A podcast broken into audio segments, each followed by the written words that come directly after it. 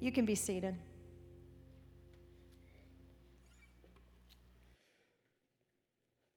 We just finished singing about the greatness uh, of God. And I'm wondering if you've ever thought about greatness. We have that word that we use, and, and we might attribute it to, to someone or, or something. And of course, when we attribute it to God, it, it's a whole different ballgame, isn't it?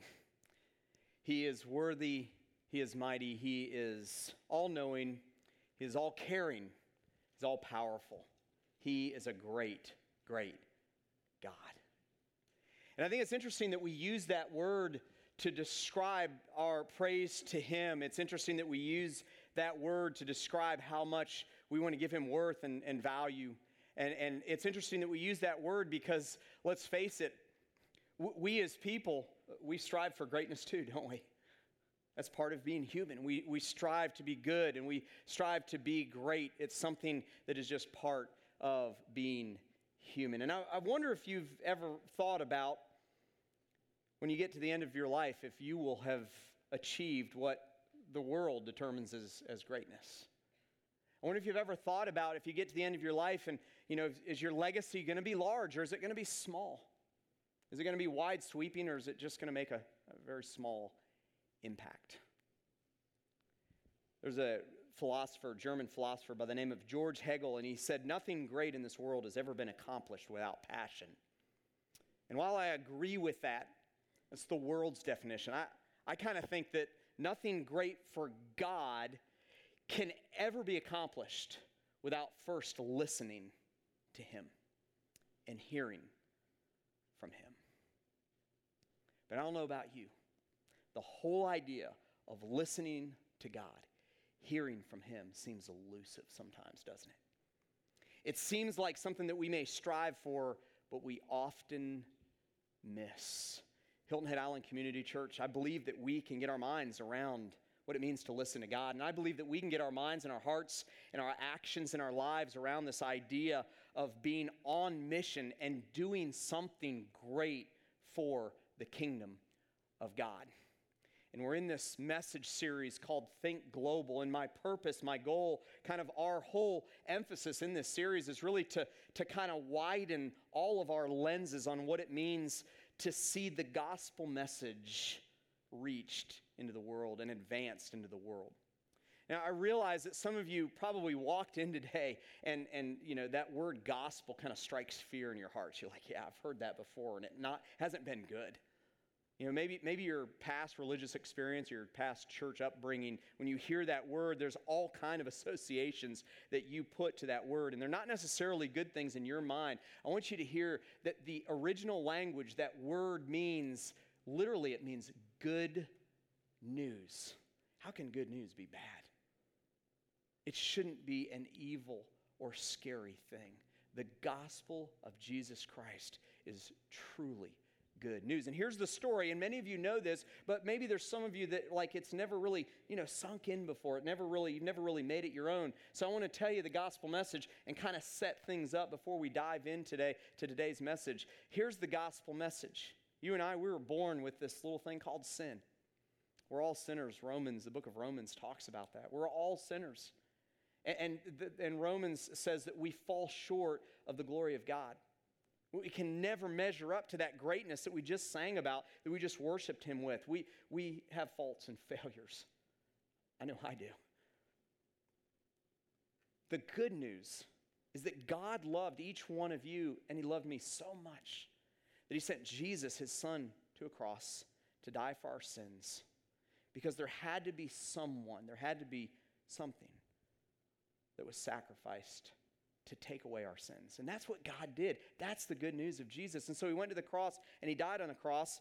And the really good news is three days later, he was gone. He was with God in heaven. And because of that selfless act, you and I can have eternal life with God. We can be with God when we die one day, when we go to heaven. That's the good news of Jesus Christ. That's the gospel message. And so we're in this particular series and we're talking about how that message, how the gospel message was advanced in the first century, and how we can be people who participate in the advancement of the gospel even today.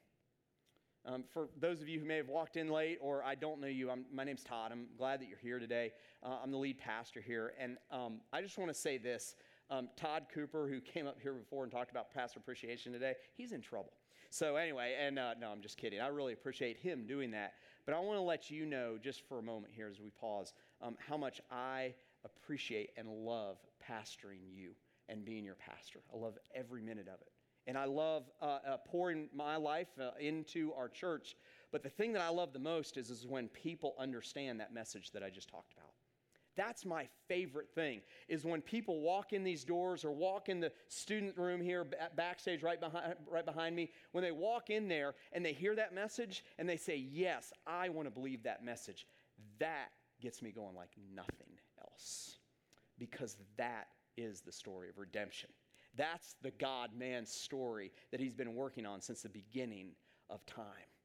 And when you and I say yes to Jesus, when we accept him as our Savior, when we say yes to him, yes, we have eternal life in heaven. Yes, we know where we're going. Yes, we know we're going to be with Jesus. It's going to be awesome.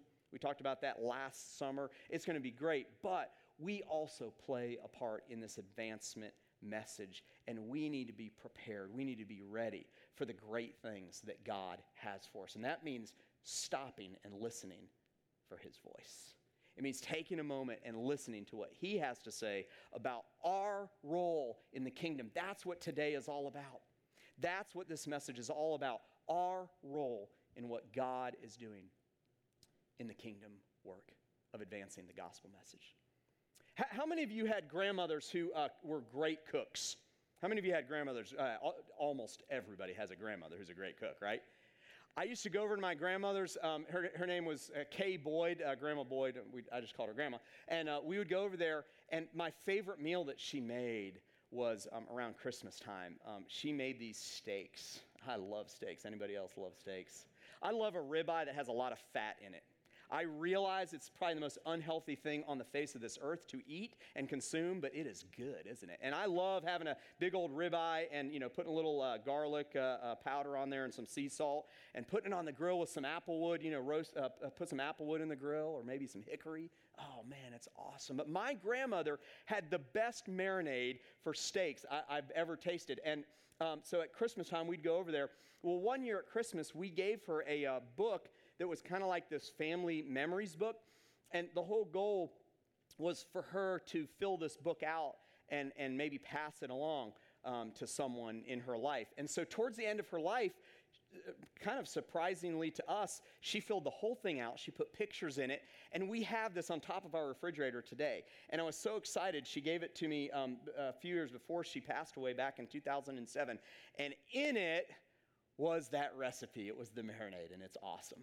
So a few weeks ago, I got some good ribeye steaks. I didn't have as much fat in them that time. That's, you know, we're trying to eat healthier around the Cullen house. So we didn't have as much fat in them. But I got these steaks and, you know, I, I, I prepared the steaks and um, we, uh, we got this, all the, all the parts of the marinade, the ingredients for the marinade. Um, she used vegetable oil. I don't like vegetable oil, so I used olive oil instead. So I changed it. So she's probably rolling over in her grave. That's okay. She'll forgive me for that. But anyway, I used olive oil and there's lemon. You put a little lemon in there and sugar. That was the kind of the, her secret ingredient, believe it or not. Sugar and salt and, and pepper and thyme. And uh, oh, it's great. And so Sydney was there with me, and she likes to cook. And often it's Sydney and myself, my 10 year old daughter, and we're cooking together. And I said, So we just got to whisk this up, and we're going to pour it over. We're going to, you know, um, prepare the steaks and, and, put some holes in the steaks with a fork. And we're going to pour this marinade in there. And we did it, and we got it all ready. And Sydney was like, All right, let's go out to the grill.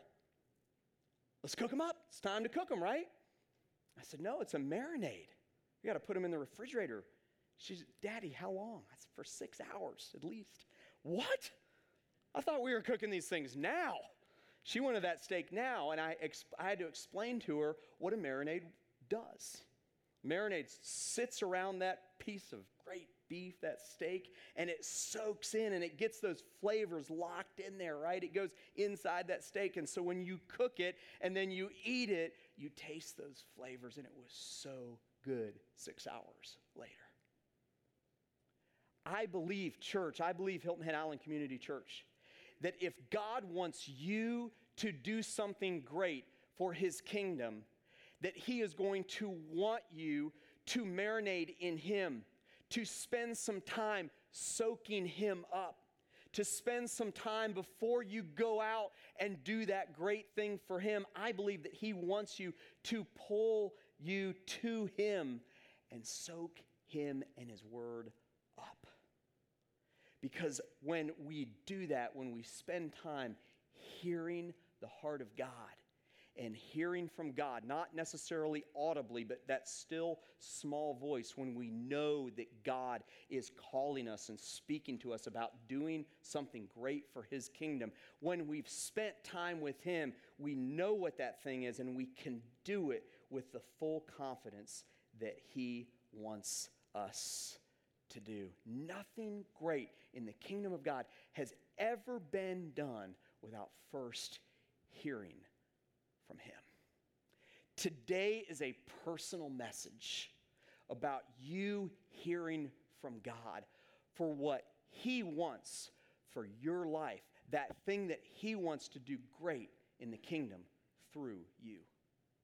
And today, what we're going to do is we're going to kind of continue where we picked off two weeks ago. We kind of did a survey of the book of Acts, and uh, we're going to pick that up today. And then we're going to dive into one little passage that I want you to see that I think will really help you to understand what it means to hear from the heart of God. And so you can actually go ahead and turn to Acts 13 if you have your Bibles. We're going to be in two verses, verses 2 and 3 of Acts 13. But if you don't have your Bibles, those mess- that words will, the words will be on the screen, and we're going to get there in a minute. Let me just give you kind of an overview of the book of Acts so that you can understand the landscape of what was happening in the first century with God and the advancement of the gospel. It's really an amazing story. Any history buffs in here? Do we like history? Some of you like history. Love history. You guys will like this message.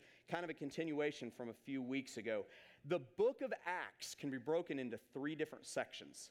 The first section is chapters 1 through 7.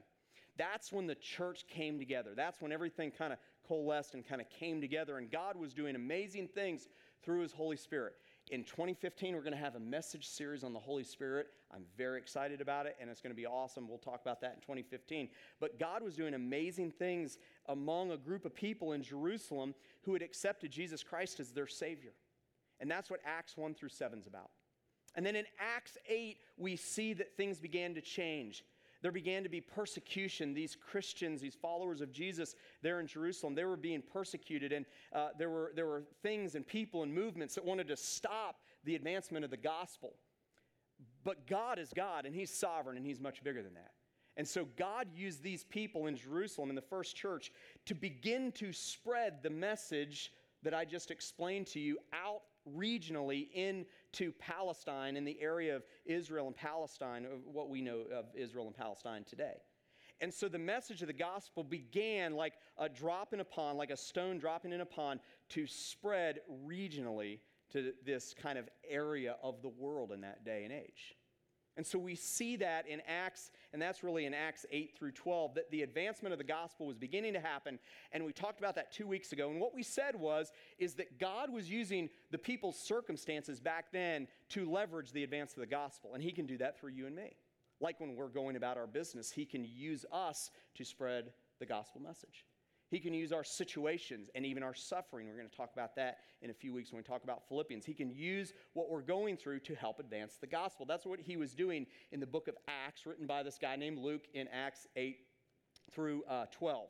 And then we come to chapter 13 of the book of Acts.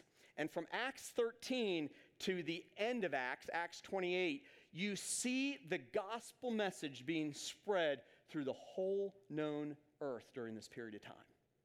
And so everything went from God leveraging the circumstances of those first Christians in the first church to an intentional, prepared movement of God by people going out into the rest of the world intentionally with a plan of action to spread the good news of Jesus Christ, the gospel of Jesus Christ. And that's kind of that last phase of Acts. And here's how it progressed real quickly. We'll go over this, spend about five minutes on this. It was the very first missionary journey, it was in Acts 13. We see it in uh, Acts 13, uh, verse uh, 4. And the first missionary journey went out when a man named Barnabas and a man named Saul, who later became Paul, went out from Jerusalem or from Antioch, where there was kind of this like outpost station of this Christian group of people, and they went out into the world. And here's what happened they, they, they went out and they traveled to Cyprus, this little island, and they went back to Antioch and, and their, their, where their headquarters was. uh, Pisidia, Iconium, Lystra, and that means absolutely nothing to you and me, but here's what it means. It means that the gospel message advanced into what is modern day Turkey, kind of the southern part of modern day Turkey, which was a long, long, long way away from Jerusalem, wasn't it? And so we see that happening there in the first missionary journey with Saul and Barnabas.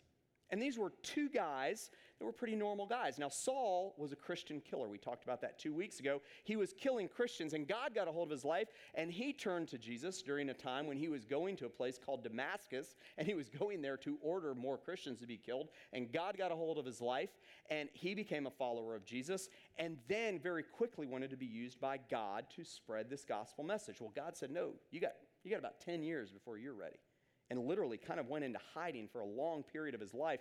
And then God began to use him. And another man by the name of Barnabas, who was a very normal uh, man. And then we find the second missionary journey as we kind of continue in Acts 13 through 28, where Paul and Timothy now, guy named Timothy, who became uh, Paul's uh, mentee, they went to Derbe and Lystra and Macedonia and Philippi, Thyatira, Thessalonica, Berea, and Athens. And many of you know Athens. You know where that is. What modern day country is Athens in? Greece.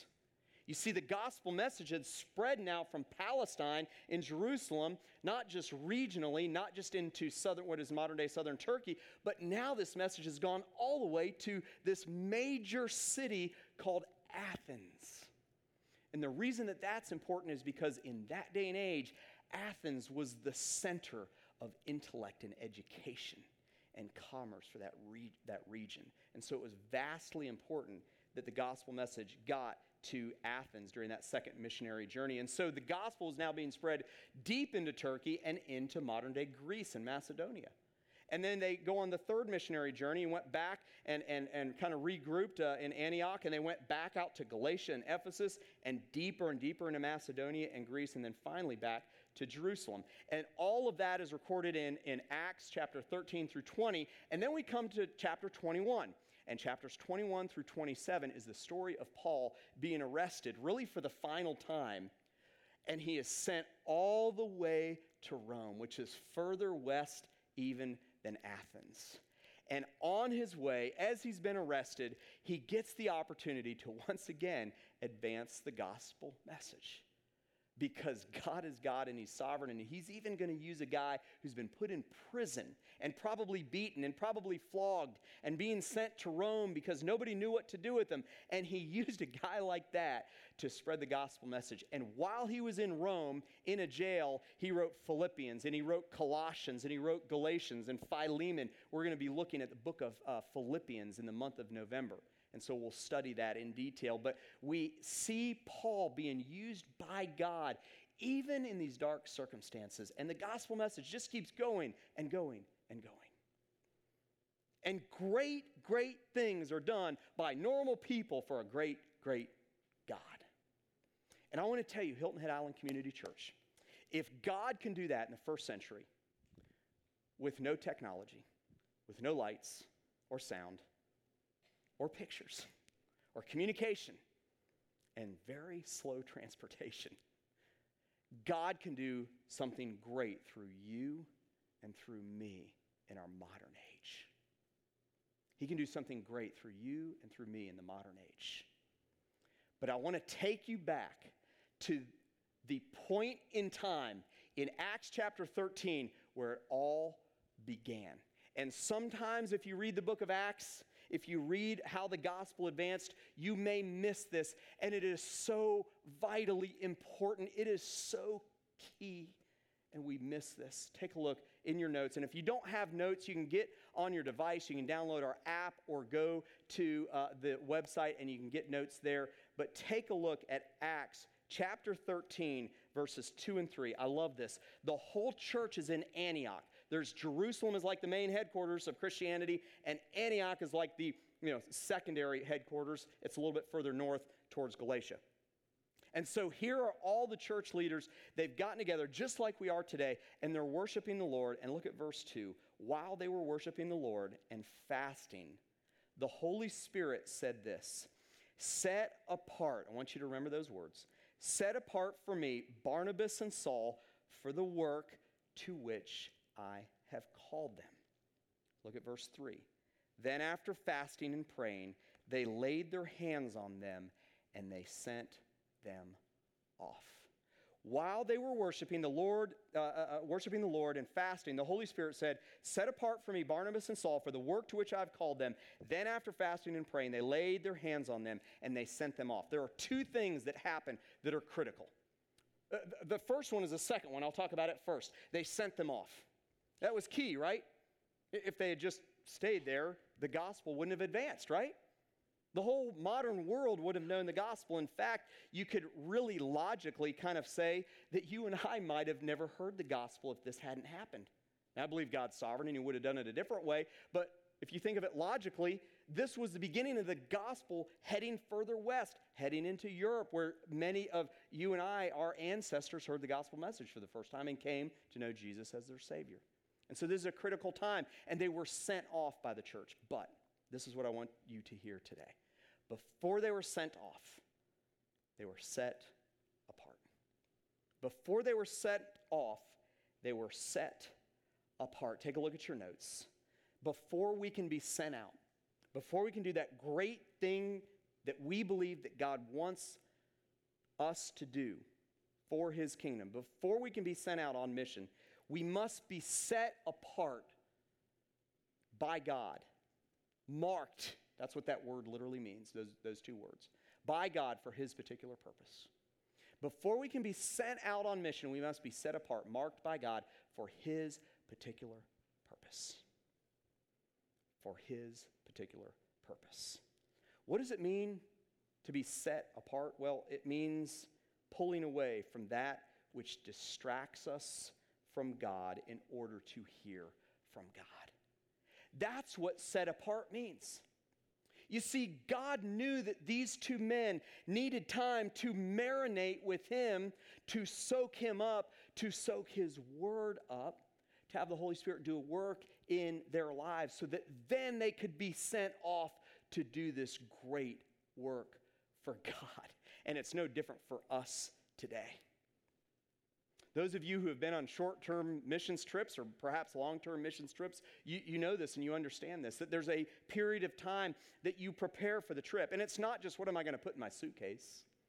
It's not what, you know, hair dryer am I going to, you know, bring with me because they don't have the right electricity in the country I'm going to. And it's not just, you know, how many, you know, pairs of shirts or whatever that I'm going to take because we're going to be doing a lot of hard work there in Belize, right, Belize team? It's not just that, it's preparing our hearts and preparing our lives to do that great work for God.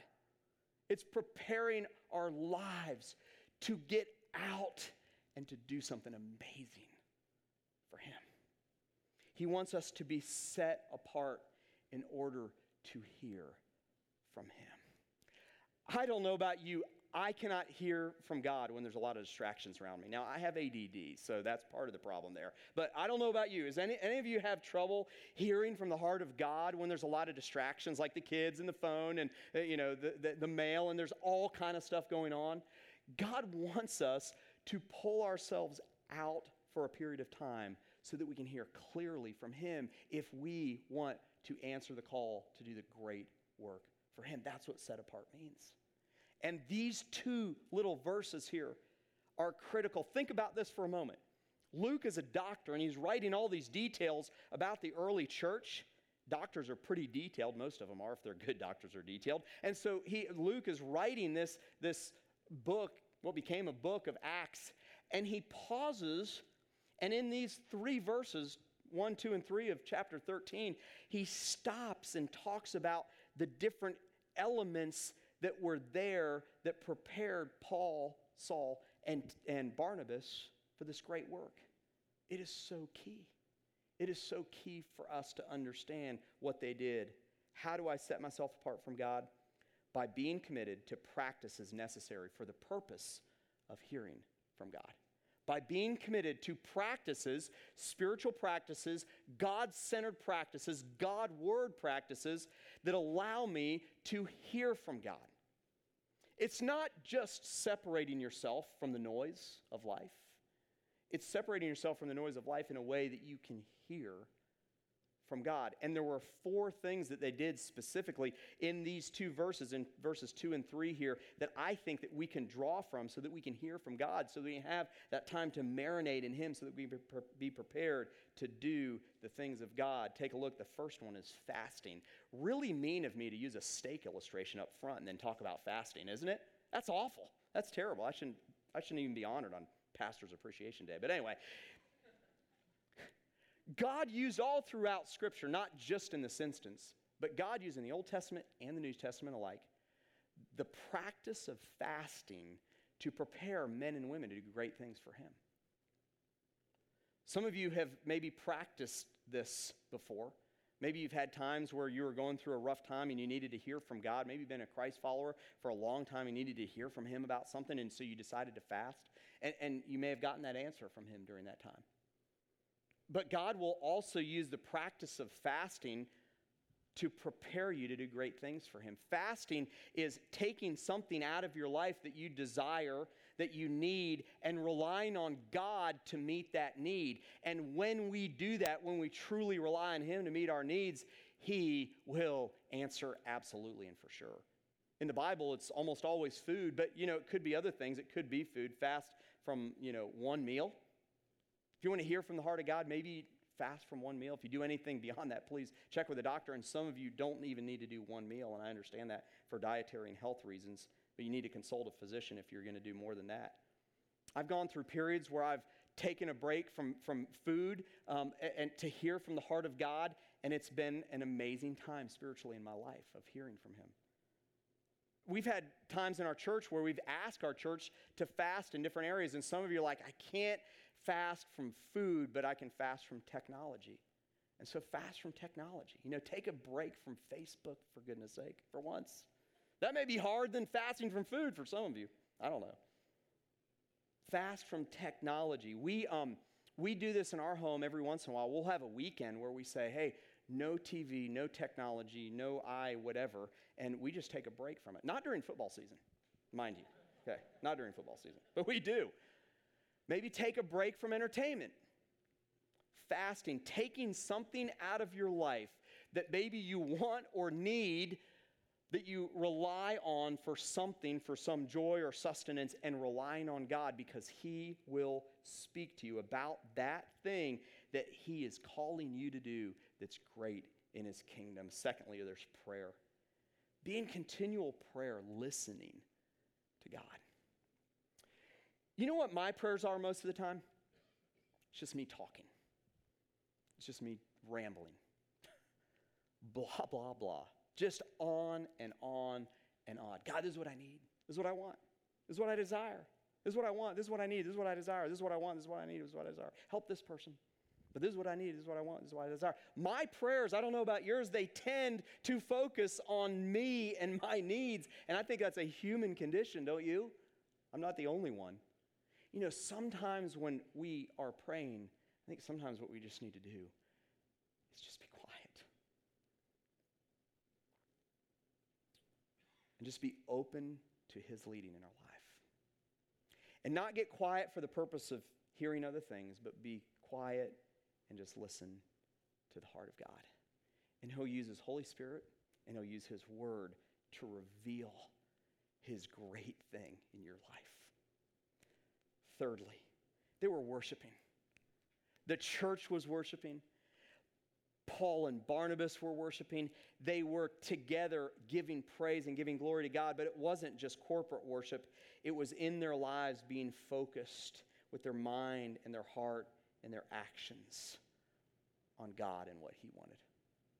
And so when we're God focused in our thoughts and our words and our actions, God can reveal to us what that great thing He has for us is. And lastly, community. Don't miss this.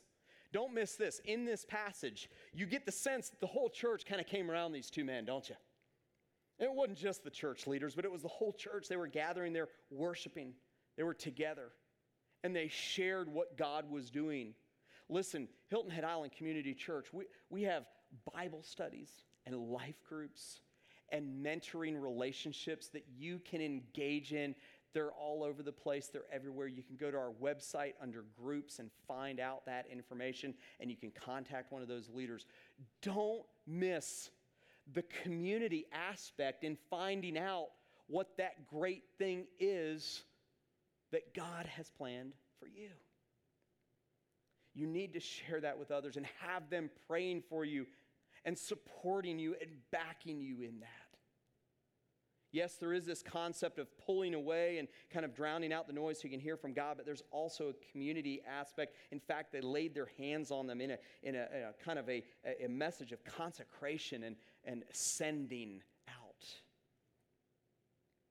And that's what God was doing in that first church in those early days to advance the gospel.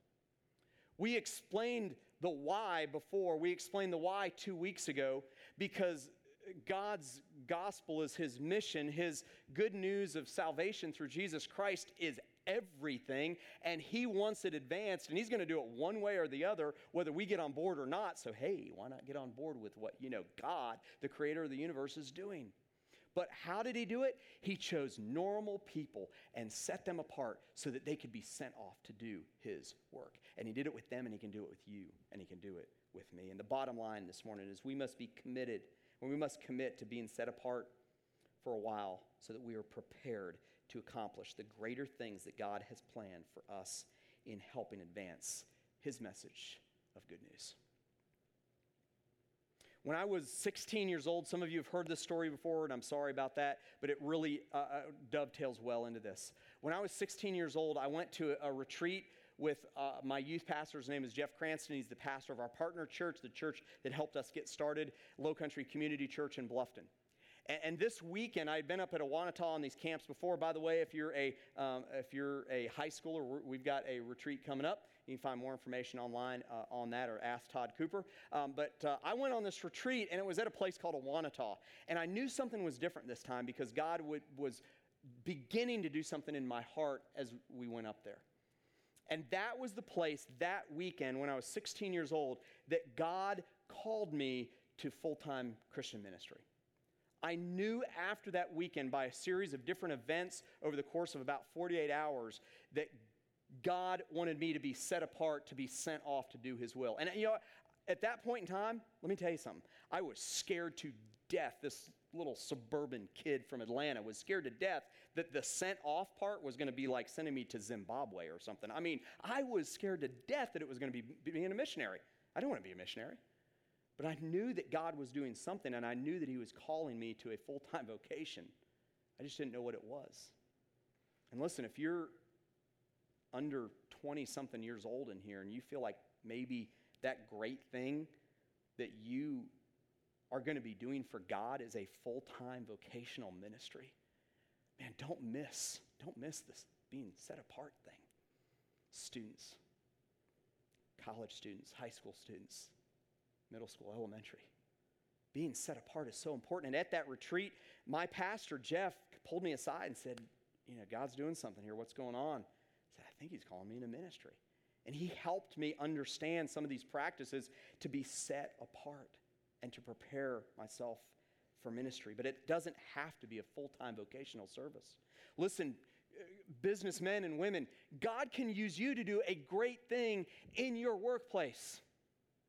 But maybe you need to be set apart to find out what that is and how that is.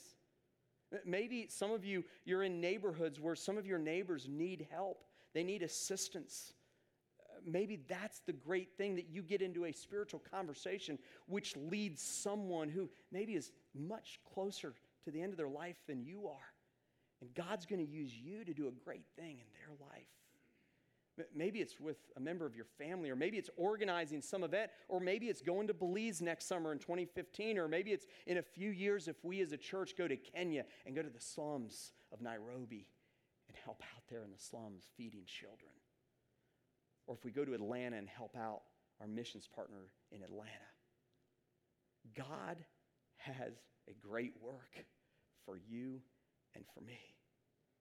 But it very well may be that before he sends us out to do his work, if he hasn't already, he wants to set you apart, to be prepared to do a great work for a great God. We talk about action all the time, but don't miss that personal drawback and hearing from God. It's so important in the great scheme of things. And I believe if you do these things, no matter what age you are, that God is going to do something great in his kingdom with you. Father God, thank you so much for your word. God, I thank you that you are a God who loved us enough that you offered your son to die on a cross. You could have done it in a thousand ways, and you chose your son. That's the extent of your love. God, I thank you that you're a graceful God and that you did that through a graceful act. I thank you that you're a merciful God and that you fully justify us and you take our sins away. As Psalm says, from the, as far as the east is from the west. Thank you for the salvation that we have in Jesus, that we can have in Jesus. And if you're here today, you walked in these doors and you've never placed your faith in Jesus, I want to give you the opportunity to do that right now. We've been talking about this gospel message, but perhaps you're here today and it's not personal. Maybe you're here today and it's just something that you hear every, from time to time. You've read here and there, you heard it at school, you heard it at church. Maybe if you're a student, you heard it at Fields of Faith this week and you didn't make a decision. Maybe if you're an adult, you've heard it 30 or 40 times in your life and you've never made it personal. I want to give you the opportunity to do that right now. And all it takes is for you to admit that you're flawed and to believe that Jesus died for your sins. Make it personal. And so I'm going to pray a prayer right now. And if you've never made that decision for Jesus, you can pray it along with me in your heart, silently. It Doesn't have to be the exact words I say, it just needs to be the intent of your heart. It goes something like this God, thanks for loving me enough that you offered your son, Jesus, to die for my sins. Today, I admit that I'm flawed and I'm, I fail and I sin and I mess up. And today, I put my trust in you, Jesus If you prayed that prayer this morning with every head bowed and every eye closed, I'm just going to ask you to raise your hand up so I can pray for you. Just raise your hand in the quietness of this room. Thanks. I see you. Thank you. I see you. Anyone else this morning? Thank you. Thank you. Anyone else this morning? Pray that prayer. I'm not going to embarrass you. And God, I thank you for those who said yes to you. God, maybe for the first time, they put their faith in you. And I pray that you would help them in their new faith walk today. God, that you would anchor them in your word, that you would lead them and guide them. And God, they would be focused on you with their lives. And God, right now, I pray for those who may have, over the past weeks or days or months or maybe even years, felt like there is something great that you have for them in the advancement of the gospel message. And God, I pray that you would help them be to be committed to these practices that literally began the process of changing the world. God, I pray that they would be committed to fasting and to prayer and to worship and to being in community. God, help them to be disciplined in it. Help them to find you in it to hear your voice and let them marinate in you and be prepared to do that great work. If you're here today and you're a Christ follower and you say, Todd, I, I need to do some of these practices because God's got something great I know for my life, it's okay to say that and it's okay to admit it. I'm just going to ask you to raise your hand. I want to pray for you right now. I'm not going to embarrass you again, but raise your hand. Thank you. Thank you. Anyone say, man, God's called me to a specific purpose and I know it, and I just need some help with these practices. Just raise your hand right now. Thank you. Thank you. God, I pray for those who raise their hand right now. God, I pray that you would give them the courage to be able to do some of these things so they can hear from you, so they can hear your heart. God, so they can be prepared to do your work. You're a great God. You're a mighty, awesome God. And I thank you for the work that you've done and the work that you're doing. And right now, we give you praise and we give you glory. And we say that you are a great God that's doing great things. Do that through us. In Jesus' name I pray. Amen.